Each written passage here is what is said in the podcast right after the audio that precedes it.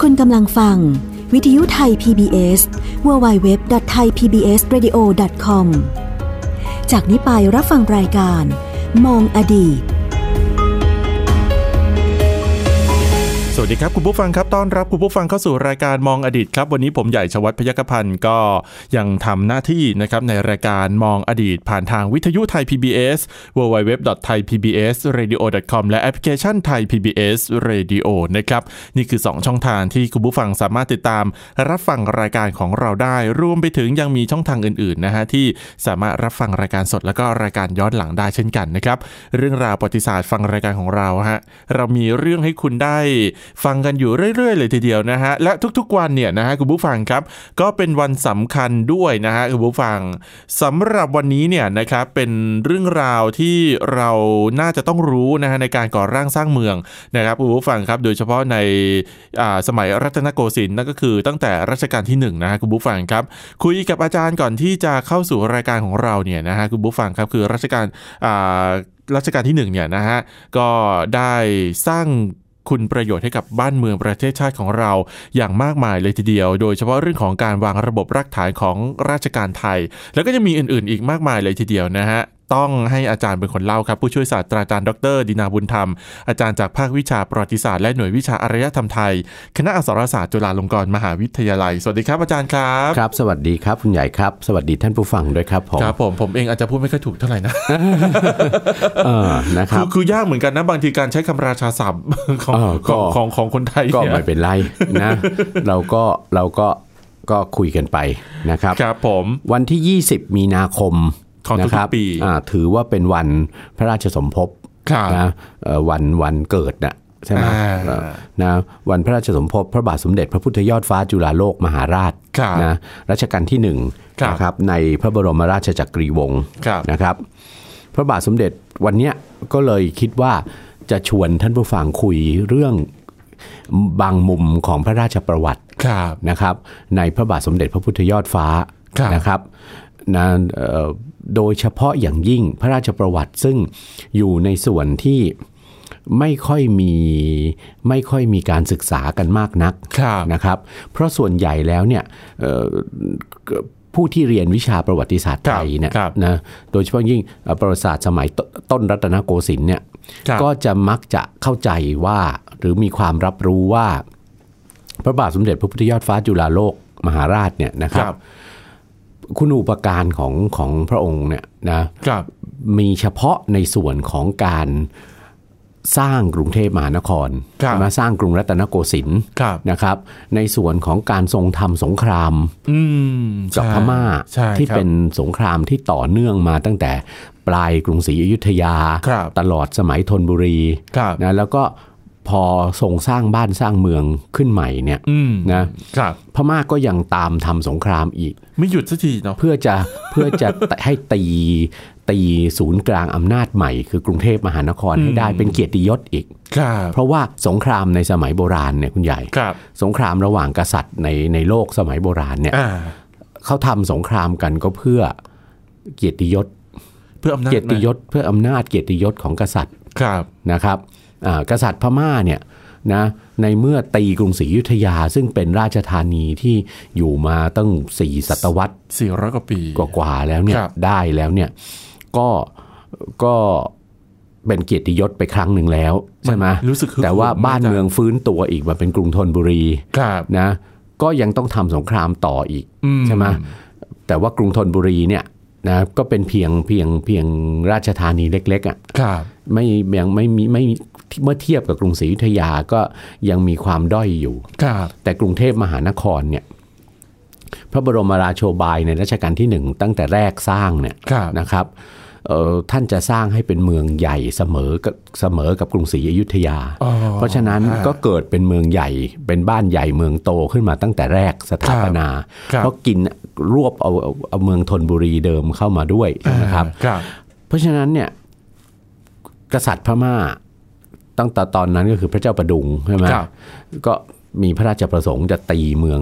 กรุงเทพให้ได้ด้วย คือเหมือนไม่ยอม ให้เหมือนเหมือนกับเหมือนกับเหมือนกับที่บรรพบุรุษของพระองค์เองตีกรุงศรีอยุธคยารับ แตกเนี่ย ครับ แล้วก็ ครับ เป็นเกียรติยศของของพระองค์ ครับ ต่อไปด้วยใช่ไหม ครับ ก็เกิดการทำสงครามกันครั้งใหญ่ในสมัยรัชกาลที่หนึ่ง อืม นะณส่วนใหญ่พระราชประวัติรัชกาลที่หนึ่งเนี่ยเราก็มักจะทราบกันแต่เพียงเรื่องของการสร้างกรุงเทพ ครับ ใช่ไหมให้เหมือนกรุงศรีอยุธยาแล้ว ค ก็ รับ การทำสงคราม คือ แต่ค่ะ คือ เอ่อ คือทราบอยู่ไม่กี่มุม ใช่ แต่ขณะเดียวกันแล้วเนี่ยหลายคนก็เอ่อจะทำให้คนอื่นทำให้คิดกันไปด้วยว่า โอ้พระปรีชาสามารถในรัชกาลที่หนึ่งเนี่ยมักจะอยู่แต่เรื่องของการทหาร อืม การรบทัพจับศึก ครับ เหมือนกันกับสมเด็จพระนเรศวรมหาราชเหมือนกับสมเด็จพระเจ้าตากสินมหาราช ครับ ใช่ไหมแต่ขณะเดียวกันแล้วเนี่ยเอ่อเราก็ละเลยที่จะมองมองข้ามในเรื่องของเออบทบาทของพระองค์ในการวางรากฐานของระบบราชการ โดยเฉพาะราชการฝ่ายพลเรือน ครับ นะครับ ในกรุงรัตนโกสินทร์ ครับ ซึ่งถ้าศึกษาวิเคราะห์กันไปดีๆแล้วเนี่ยเราจะพบว่ามันมีส่วนของราชการพลเรือนในในกรุงรัตนโกสินทร์เนี่ย อืม ที่เปลี่ยนแปลงไปจากสมัยอยุธยา ครับ และสมัยธนบุรี ครับ นะครับเป็นเป็นเป็นลักษณะของระบบราชการที่ที่มีการพัฒนาเกิดขึ้น อืม จะเรียกว่าวางรากฐานและพัฒนาระบบราชการเอ่อโดยเฉพาะราชการฝ่ายพลเรือนเนี่ยเกิดขึ้นเป็นอะไรอย่างใหม่ๆนะครับในในในราชอาณาจักร แสดง นะ ว่าแสดงว่ารัชกาลที่หนึ่งเนี่ยก็คืออยู่ตั้งแต่ปลายสมัยกรุงศรีอยุธยา อ่ะถูกต้อง ใช่ไหมฮะต่อเนื่องมาตั้ง ครั แต่ บ กรุงธนบุรี แล้วก็มาที่กรุงรัตนโกสินทร์ อ่า ที่พระองค์เนี่ยนะ ใช่ ฮะก่อร่างสร้างเมืองขึ้น ครับ แสดงว่าพระองค์เห็นว่าข้าราชการฝ่ายพลเรือนเนี่ย ครับ น่าจะมีปัญหาอะไรสักอย่างหนึ่งที่จะต้องการเปลี่ยนแปลงใหม่ ถูกต้ ใช่ อง ไหมฮะ พระบาทสมเด็จพุทธยอดฟ้าจุฬาโลกเนี่ยคุณใหญ่ ครับ เสด็จพระราชสมภพท่านเป็นคนที่เกิดในสมัยปลายอยุธยา ครับ ปีพุทธศักราช 2279 ครับ นะครับ ท่านเกิดประสูติในแผ่นดินสมเด็จพระเจ้าอยู่หัวบรมโกศ อืม เป็นรัชสมัยสุดท้ายที่เป็นรัชสมัยที่จะเรียกว่าเป็นยุคทองยุคสุดท้ายของกรุงศรีอยุธยาก็ได้ ครับ นะเอ่อประประสูติในในยุคนั้น แล้วที่สำคัญที่สุดถ้าเรามองภูมิหลังในพระราชประวัติ ครับ ก็จะพบว่าท่านเกิดในครอบครัวข้าราชการ อืม นะพระบาทสมเด็จพระพุทธยอดฟ้าเนี่ยนะครับเอ่อเกิดในครอบครัวข้าราชการ ครับ เอ่อพระเอ่อพระพระพระชนกว่างั้นเถอะพระชนกคือพ่อ พ่อ ของท่านเนี่ยนะครับ ซึ่งต่อมาในสมัยสร้างกรุงเทพตั้งราชวงศ์แล้วเนี่ย ครับ นะท่านเฉลิมพระนามเป็นสมเด็จพระปฐมบรมมหาชนก อืม นะครับเอ่อสมเด็จพระปฐมบรมมหาชนกเนี่ยในครั้งนั้นรับราชการ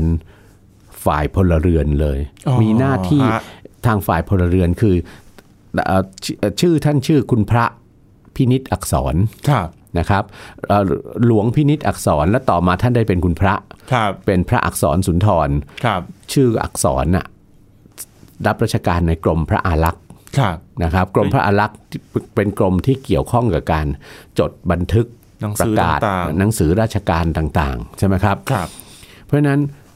ครอบครัวเนี้ยเป็นครอบครัวคนรู้หนังสือ อืม ใช่ไหมเป็น ฮะ ครอบครัวคนรู้หนังสือ เพราะฉะนั้นถ้าสังเกตพระราชประวัติในรัชกาลที่หนึ่งพระราชประวัติในกรมพระราชวังบวรมหาสุรสิงหนาถ ครับ ซึ่งเป็นเป็นน้องเป็นพระอนุชาใช่ไหมครับ ครับ แล้วก็เอ่อพี่น้องของท่านน่ะว่างั้นเถอะนะครับ ทั้งทั้งหญิงทั้งที่เป็นเป็นหญิงเป็นชาย ครับ นะครับทุกท่านแม้แม้แต่ที่เป็นเป็นสตรีนะครับ อืม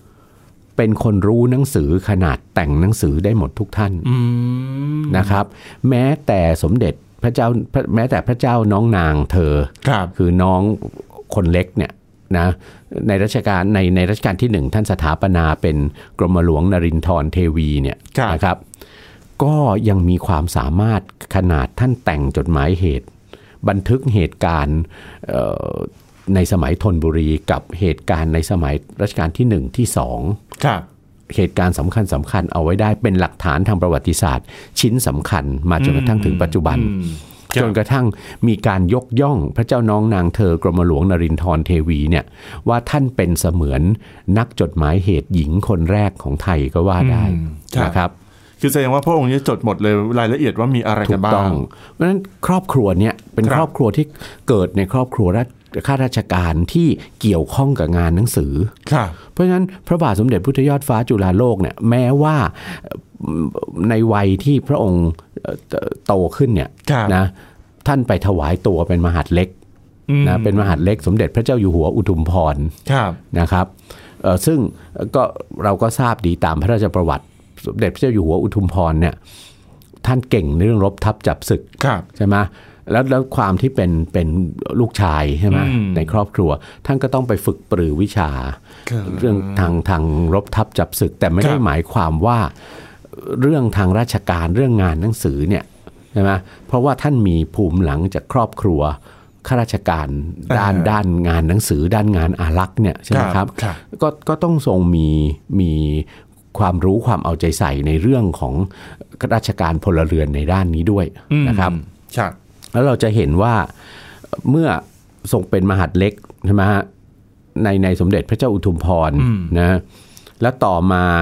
ตามธรรมเนียมเนี่ย ครับ เด็กผู้ชายเนี่ย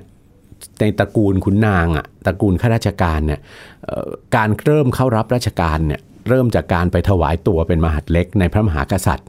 หรือในเจ้านายชั้นผู้ใหญ่ก่อน ครับ หลังจากนั้นการไปเป็นมหาดเล็กเนี่ยก็ไม่ใช่แต่เพียงไปรับใช้ รับใช้ใกล้ชิดติดพระองค์ พระมหากษัตริย์ หรือเจ้านายชั้นผู้ใหญ่อย่างเดียว ครับ นะครับ ต้องเรียนหนังสือ ต้องฝึกปรือวิชาต่างๆ รวมทั้งการรบทัพจับศึก ครับ ด้วยใช่ไหม ค ค รั รับ บ แล้วก็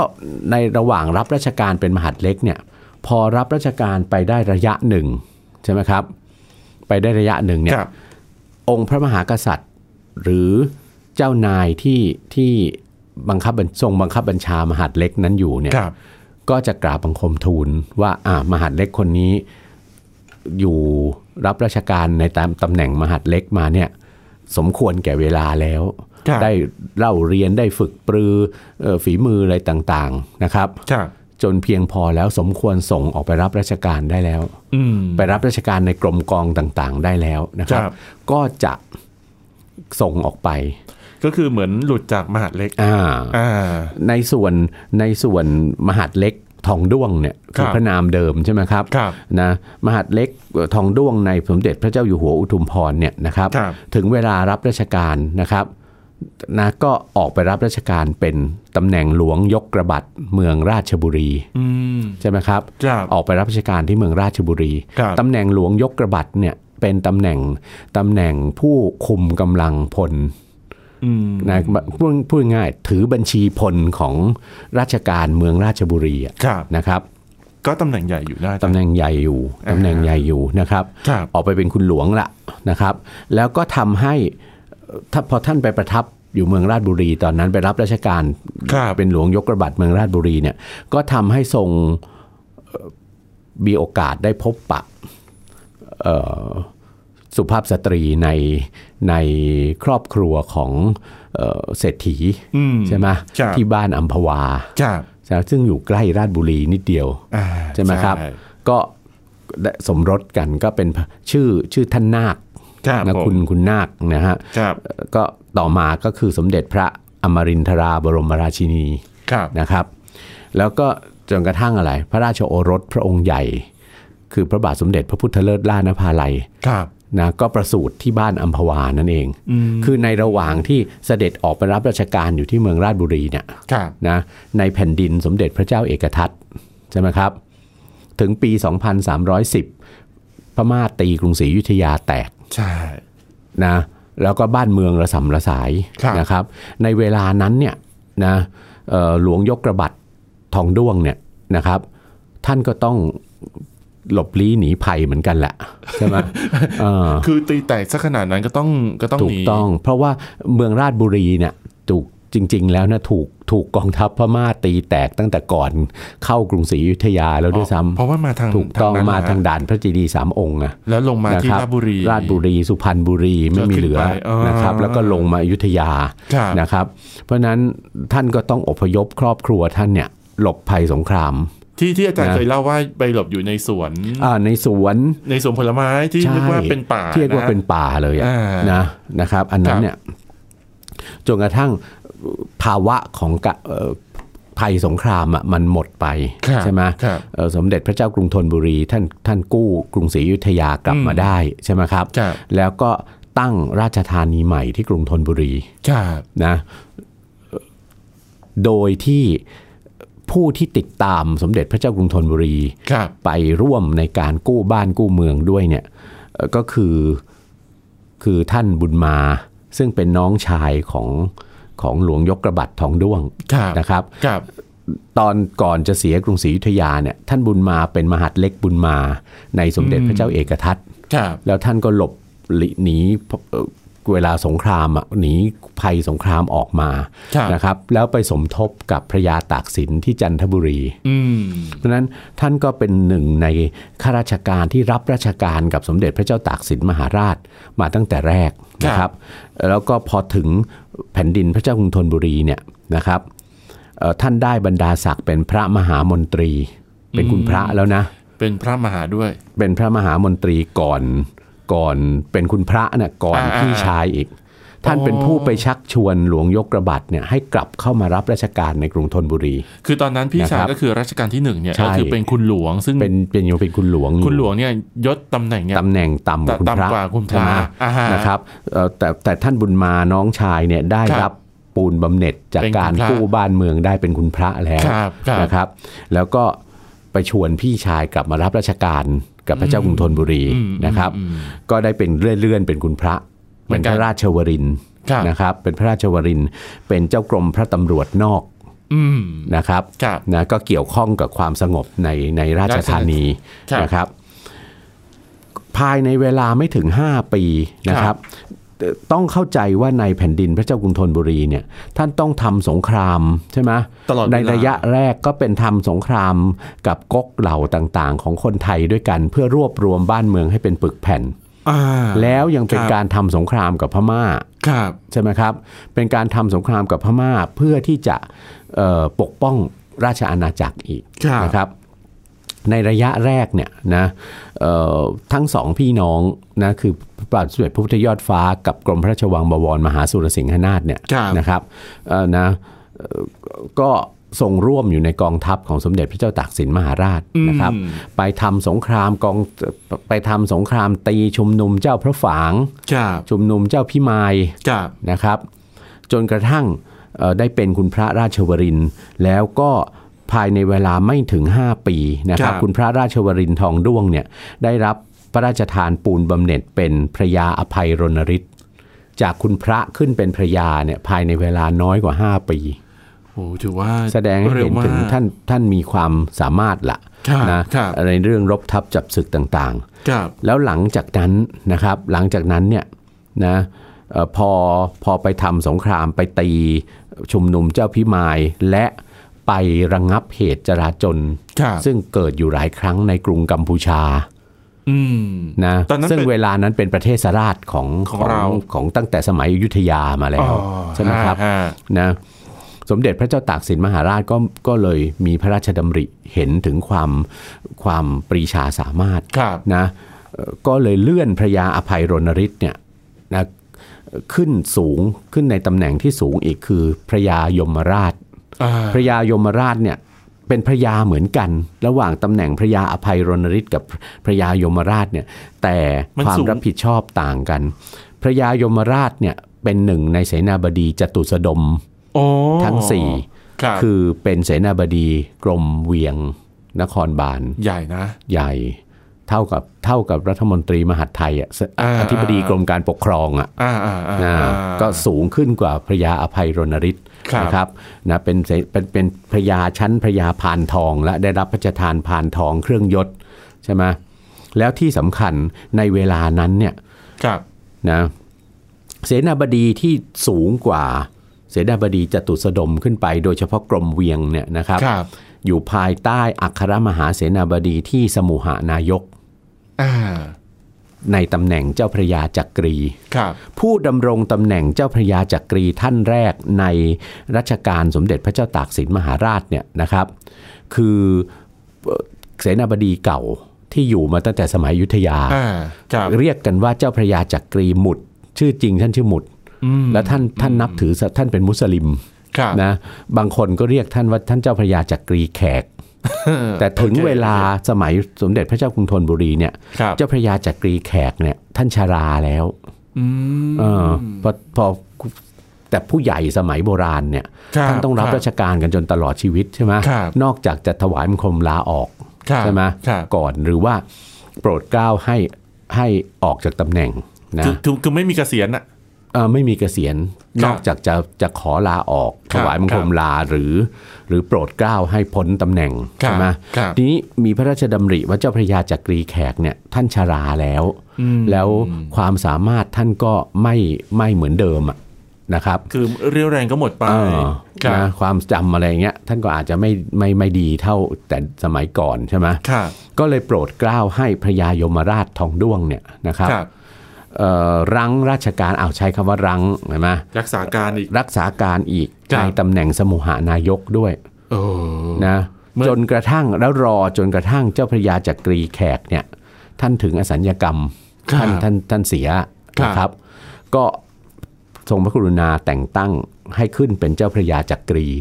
ครับ ทองด้วงก็เป็นบรรดาศักดิ์ที่เป็นทางการของพระองค์ท่าน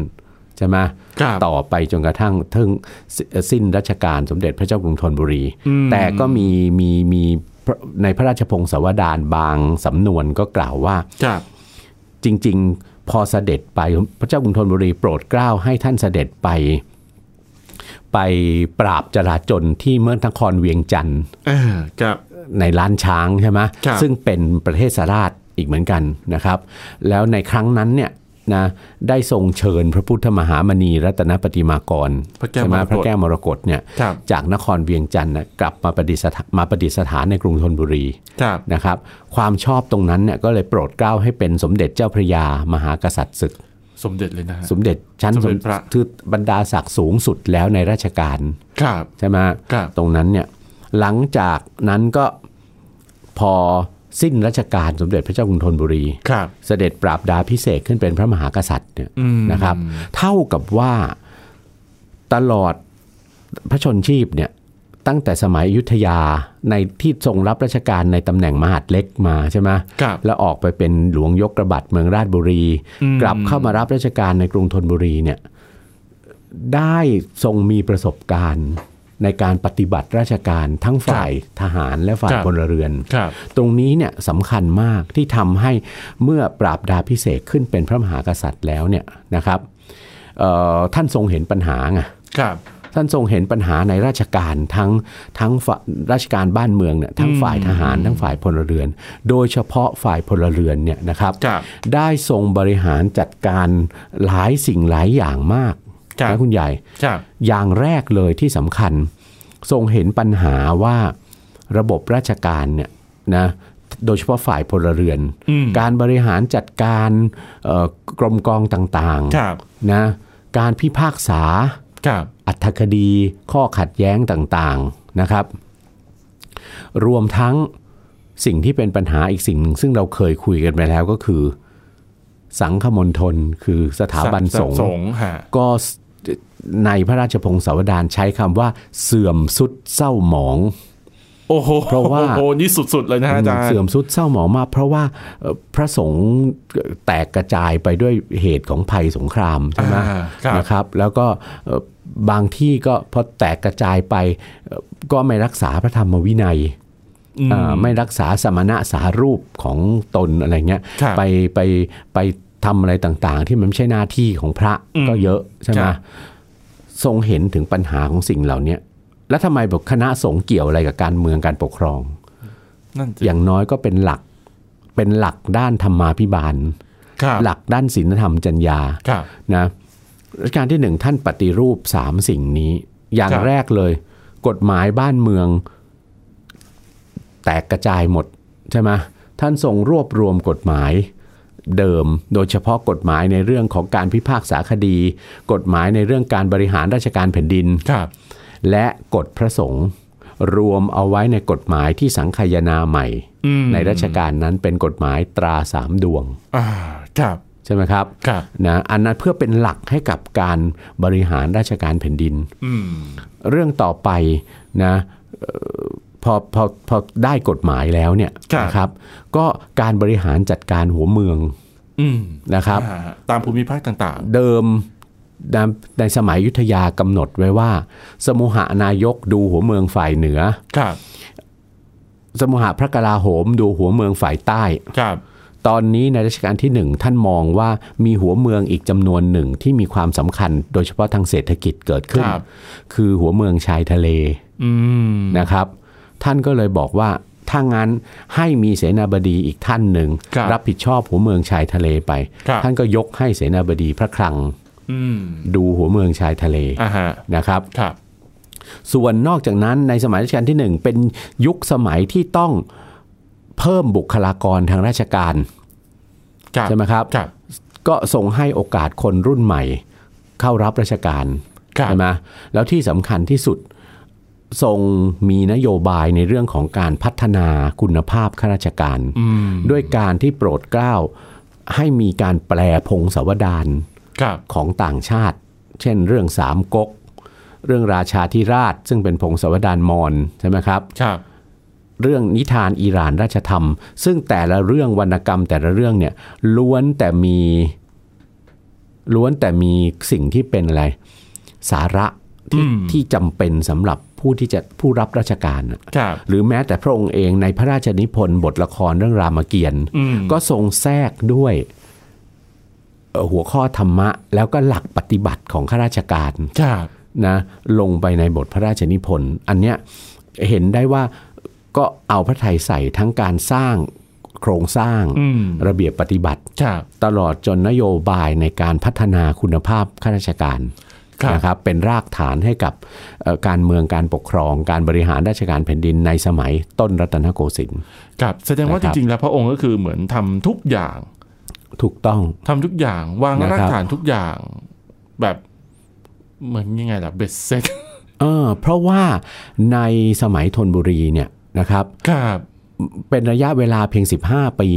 ครับ นะครับ และเป็น 15 ปีที่สมเด็จพระเจ้ากรุงธนบุรีเนี่ยต้องทรงใช้เวลาส่วนใหญ่ไปกับการทำสงคราม อ่าครับ นะครับ ไปกับการทำสงครามนะ แล้วก็การบริหารราชการแผ่นดินเนี่ยจำนวนข้าราชการก็ยังยังไม่มั่นคง ไม่มั่นคงไม่ นะค เพีย รั งพอ ถูกต้อง